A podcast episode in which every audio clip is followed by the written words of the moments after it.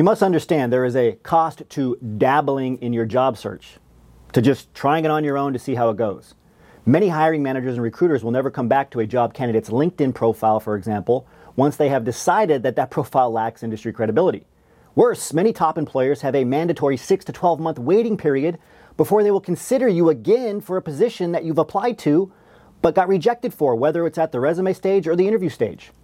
Your industry job search is not a trial and error affair. This is not academia. If you are performing a poor and sloppy job search, you are burning bridges, and it's time to stop.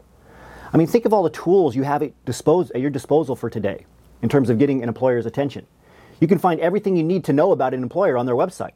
They might even have a careers page that gives you specific information about how to get in touch with them.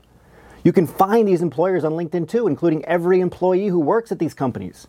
You can email these employers or simply pick up the phone, call their office, and ask to speak to someone in the hiring department. So let's not pretend like you can't get an employer's attention. Let's not pretend like you can't get the right training information when it comes to executing a job search correctly. Instead, let's admit the truth. Right? You're invisible by choice. You're doing a sloppy job search by choice. As PhDs, we are trained for years and years to keep to ourselves, right? To experiment, trial and error. We stay isolated in our ivory towers doing this. And in our isolation, we tell ourselves stories to shift the blame off of ourselves onto some imaginary force that's keeping us from getting hired. We imagine that we are not being contacted by industry employers because our PhD has made us overqualified. We imagine that our PhD background is too niche or that we lack some specific skill on a job posting. In reality, we just don't want to reach out to anyone because it's too uncomfortable, or we don't want to do the hard work of actually getting trained on how to execute a job search correctly.